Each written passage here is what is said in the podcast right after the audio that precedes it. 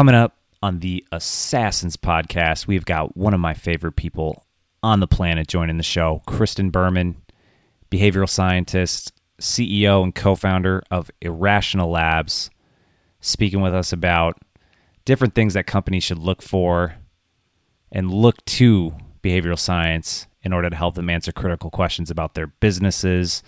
She shares a couple practical applications and examples of ways in which behavioral science can be used by founders to drive better outcomes for their startups. She explains the 3B model of behavioral change and a couple really cool examples and ironic instances that show that when you add friction to either a sign up flow or onboarding flow that it actually can yield better results and the importance of asking for help when making friends. Awesome episode. All right, without further ado, let's get into it. Assassins, giddy up. See them dollar signs, hustle, grind. Assassin state of mind, hustle, grind. See them dollar signs, assassin state of mind, assassin state of mind, hustle, grind. See them dollar signs way above the bottom line, assassin state of mind, hustle, grind. See them dollar signs, assassin state of mind, assassin state of mind, hustle, grind. See them dollar signs way above the bottom line, assassin state of mind. They say money over everything, everything, engaged in the game. Shopping for a wedding ring, salary, startups, crypto, stock exchange. Appreciate every penny, pocket change. One phone call and your life can change. What's your love language? Can't do business if it ain't reciprocated. Closing deals on a daily. What is going on, everybody? Happy Friday. It's your host, Justin Vandehay, here at the Assassins podcast, where we help founders go from zero to one. This week, got an awesome guest on. We've been colleagues for almost like, I don't know, 20 years, feels like. I'm getting old. Yeah. Dating back, yeah, I don't know, 20 years, the University of Wisconsin connection, Best Buy. Best Buy. Yeah, we were interns at Best Buy. That's a little known. That's a little known fact about my work history. not blue shirts. We were we were it was corporate, so it was you know uh, University of Wisconsin. She's the reason that I actually joined into it because I was lost. I still remember calling you the day I was in the Sony Plaza contemplating what I was doing with my life.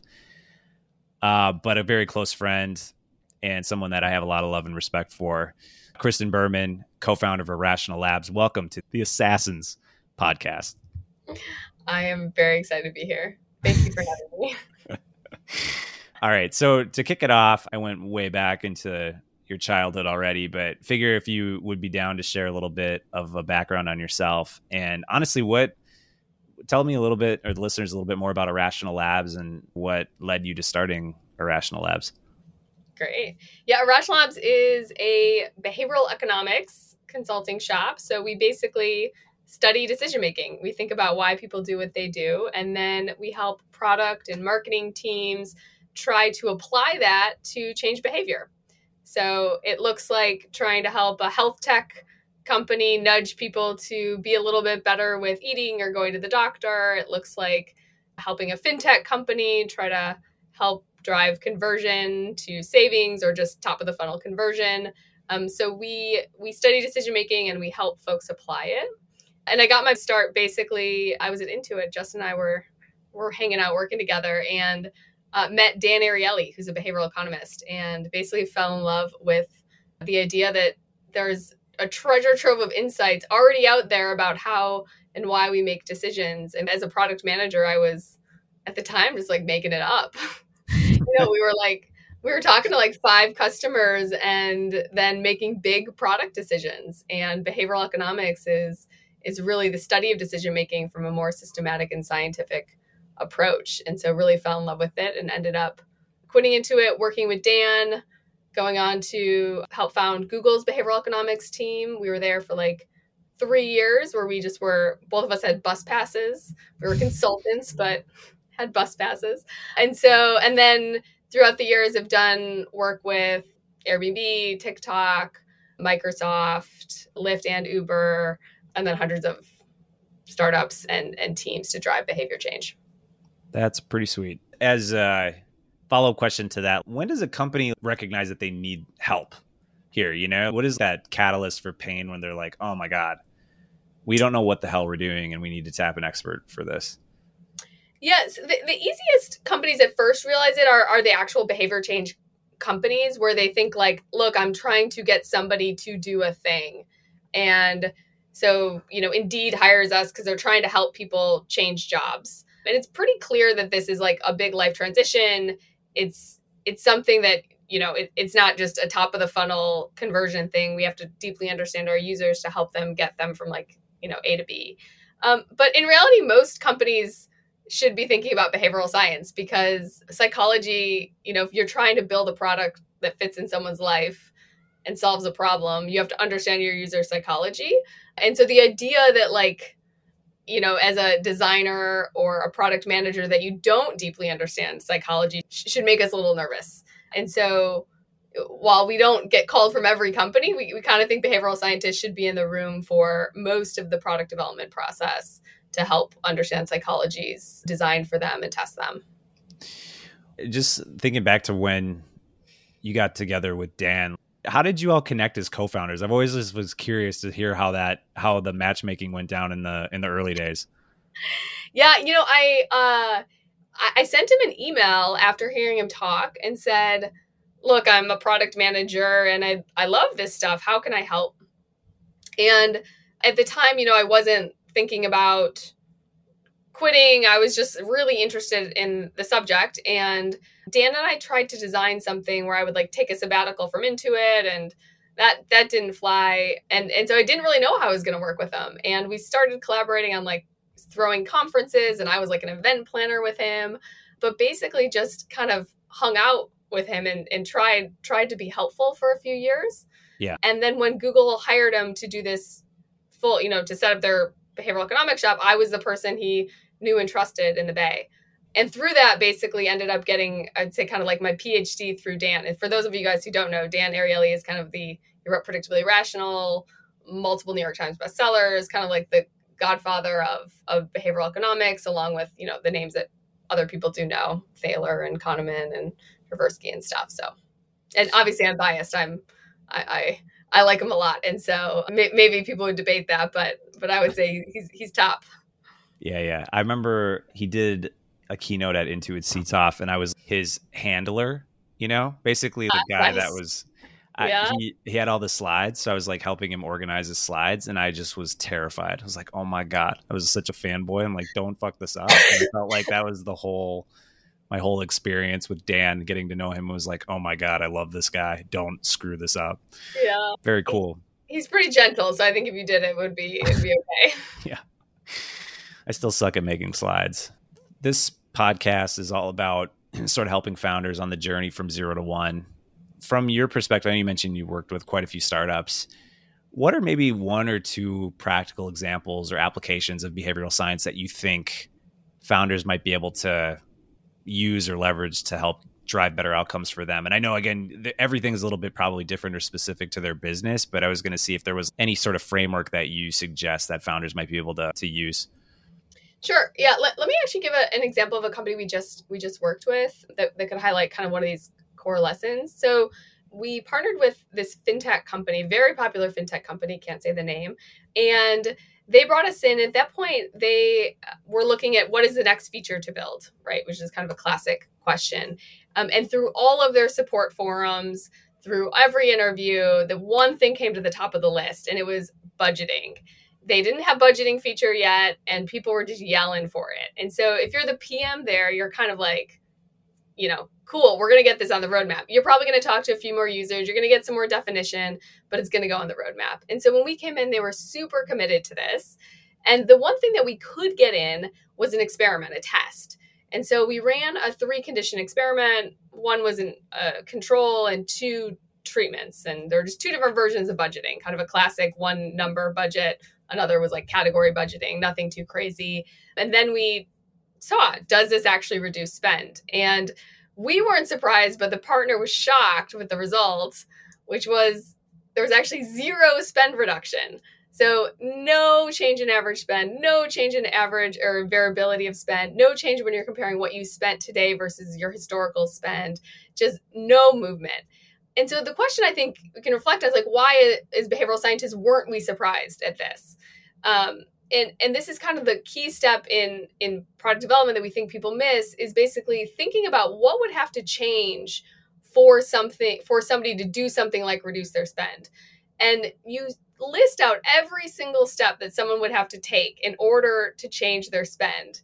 And so you'd have to imagine they have to like know what they're currently spending They'd have to think about where they are in the month on their budget to know where they want to be. You'd have to remember at the point that you're about to spend that you do or don't want to spend. You then have to execute on that plan. So this this is like you'd have to bring a lunch, you'd have to say no to a friend to go out to dinner, and then you have to do that repeatedly over the month. And these things are incredibly difficult to do and it becomes so obvious once you lay out all the steps when you're starting from a starting point to get to the behavior you want to change. And so what we tend to find is in startups and larger companies is a pretty simplistic model of, of behavior that kind of like says, you know, budget is just like, well, let me, they obviously want to change their spending. Let me just tell them how much they're spending and their goal, and then magic will happen. Like, actually, the really hard stuff is in the middle. And yeah. so we call this a behavioral diagnosis, and we do it with every single company we work with which is figure out what the behaviors you want to change and then outline every single step to, that it takes to get there. And sometimes at that point, you don't even need a behavioral scientist because the, the solutions are just so obvious. It's like, you know, how many steps can you cut? What can you innovate to to change the steps to make it more likely that they do the thing that you're they're trying to do and you're trying to get them to do? Yeah. With a lot of the patterns you've seen, I was just curious to see if there are like maybe one or two instances in in a study where you got a result that you weren't expecting. Yeah. Uh, you know, the thing that's kind of happening right now is is interesting is um so so we say basically in our we have a 3B model of behavior change and the first B is you pick a behavior you want to change, the second B is you reduce barriers to get to that behavior, and the third B is increase benefits, immediate benefits. So you can make we're very present bias and so you want to make something really immediately appealing. In the second B, the current logic for most product teams is make it as easy as possible, simple as possible, remove all friction. And what we're actually finding is sometimes that's not true. Sometimes you want to add friction in order um, to drive specifically sign up flows and onboarding. Hmm. Um, so, but there's a specific type of friction that that we find is is more helpful than not to add, and it's actually a question. So, actually, Justin, have I told you about my mother? Mm-mm. Yeah. Now you're thinking about my mother. I am. You are. And there's nothing about my mother, by the way, but you're yeah. thinking about my mother. And so when you ask a question, you can get, by the way, that, that's a Dan Ariely special. He'll he'll ask people these types of things in meetings and it, it's very off-putting. And yet you you really get the idea that once you ask a question, people can start thinking about something different. Yeah. And your onboarding, your sign up flow, that's the opportunity right there is to get people to think about something different. Hmm. And really, uh, so I'll uh, give you a few examples of who does this. Apartment list is a nice one where they say, How many rooms do you want in your apartment? Well, they're kind of telling me about their features and their benefits by asking me the question. I know that they have studios, I know that they have five bedrooms, right? They're like, What kind of features do you want? Do you want a patio? Do you want a basement? Now I know that they offer me these types of apartments. And so questions really can help people understand, actively understand the benefit of a product. Interesting. That's cool. Yeah. I think back to the study that we ran where we had your help and support. Dan did a lot on motivators, and y'all were just instrumental in helping us think through this because incentives were such a core part of recognition. But there were a lot of insights I even think in that where, yeah, the point of friction, I guess, was maybe less relevant. But with rewards and recognition, you just think money and incentives are the best way to drive behavior change. And just going through that process with you, I think that was there was a lot of ahas for us. And honestly, it wasn't even just the product experience, it was positioning and messaging and just all the value that you all provided to help us really kind of think through those those big yeah. questions that we we needed to figure out. By the way, as, as an aside for a hack for for folks in friendship, one hack that that Phil and I do, my husband, we ask people for help maybe more frequently than other people do. And why why would you do this? It's because when other people are giving effort, there's a connection built. And so Hmm. usually we kind of want to like, you know, again, decrease friction, make it as easy Yeah. as possible to be my friend. But actually if you increase the friction to be your friend and you have people, you know, give you help. We actually we have a daughter and we always invite our friends to, to give her a bath. And, you know, this is we're at it's kind of Tom Sawyering, folks. But by doing this, you know, people get more committed to to us and and to her. And so it's a little doesn't just have to work on sign up flows. It could also work for. That is interesting. I guess yeah, it does apply to relationships. I was thinking my friend, I have a my neighbor, they had somebody fall out last minute for Hood to Coast, the Mm. relay race from Mount Hood. And they just signed me up as like a ringer to run last minute. And wow, Justin. Ended, Yeah. up, ended up struggling through that. But on the other side of it, I ended up sleeping in a closet with this guy, with my neighbor.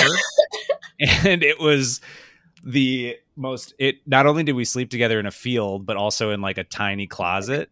And now we are homies. We're like Wow. we're, we're besties now. And you know, so the, this is called the sleep in the closet effect. that's right.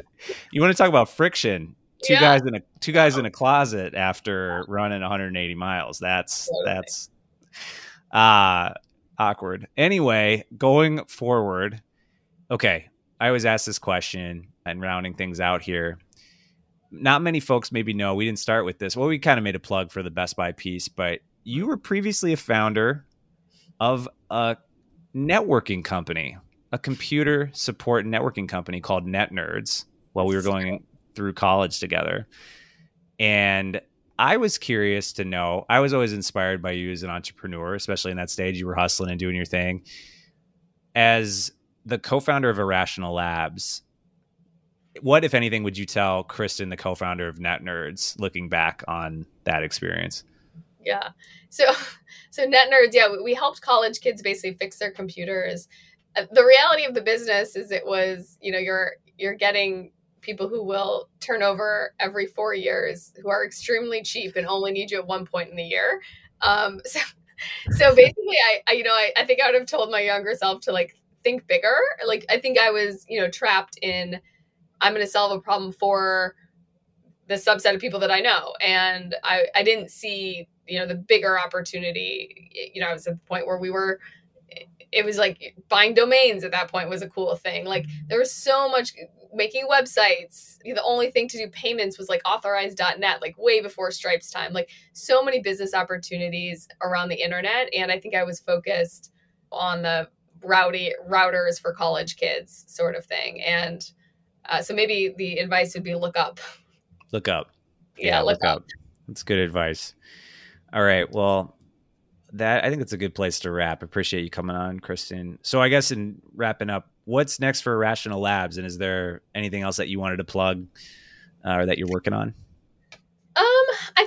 I think I, I think basically behavioral science hopefully will get into the hearts and minds of, of products folks. You know, as I mentioned, I think it, it's something that can be used by every from the design to the PM to the marketer. And so I'd encourage folks if they're interested in understanding more about the psychology of of consumers, their users, to sign up for our newsletter. So we just we put out a lot of content about different psychologies and and case studies. We have a boot camp that folks can take yeah and just and just get curious get curious Awesome. Thanks so much, Kristen. Much love for you. Appreciate you for all of your guidance and support over the years. I don't think I would have made the jump to Intuit and would be doing this if it wasn't for you. i want Okay. equity in everything you do just on the record and i miss disco but i want future equity Sounds like a plan. Thanks again, Kristen, and we'll catch up soon. All right, that is a wrap. Want to give a big shout out to my dear friend Kristen Berman, Dan Ariely for not totally kicking me to the curb for butchering your slides at CTOF almost a decade ago, and the whole team over at Irrational Labs. Just appreciate that team uh, for all their support over the years. We've got a big week coming up. We got a pretty incredible guest joining the show next week with Chris Ye and myself. I don't want to spoil it, but she's a legend, and we've got other big things cooking here at the Assassins podcast coming up. I think uh, I think it's going to be a big month. Excited to share a couple upcoming interviews. We're going to run back Monday morning quarterback, and I'd love to hear from you. If there are particular guests or topics you want us to interview on the show, hit me up at justin at assassins.com right in there. Love to hear your feedback. If you like what you're hearing, leave us a positive review on your platform of choice. Appreciate everybody that tunes in. Wouldn't be doing this without y'all. Until then, keep hustling, keep grinding, and keep getting that money. Them dollar signs, hustle, grind, assassin state of mind, hustle, grind. See them dollar signs, assassin state of mind, assassin state of mind, hustle, grind. See them dollar signs way above the bottom line, assassin state of mind, hustle, grind. See them dollar signs, assassin state of mind, assassin state of mind, hustle, grind. See them dollar signs way above the bottom line, assassin state of mind. They say money over everything, everything, engaged in the game. Shopping for a wedding ring, salary, startups, crypto, stock exchange. Appreciate every penny, pocket change. One phone call and your life can change. What's your love language? Can't do business if it ain't reciprocated.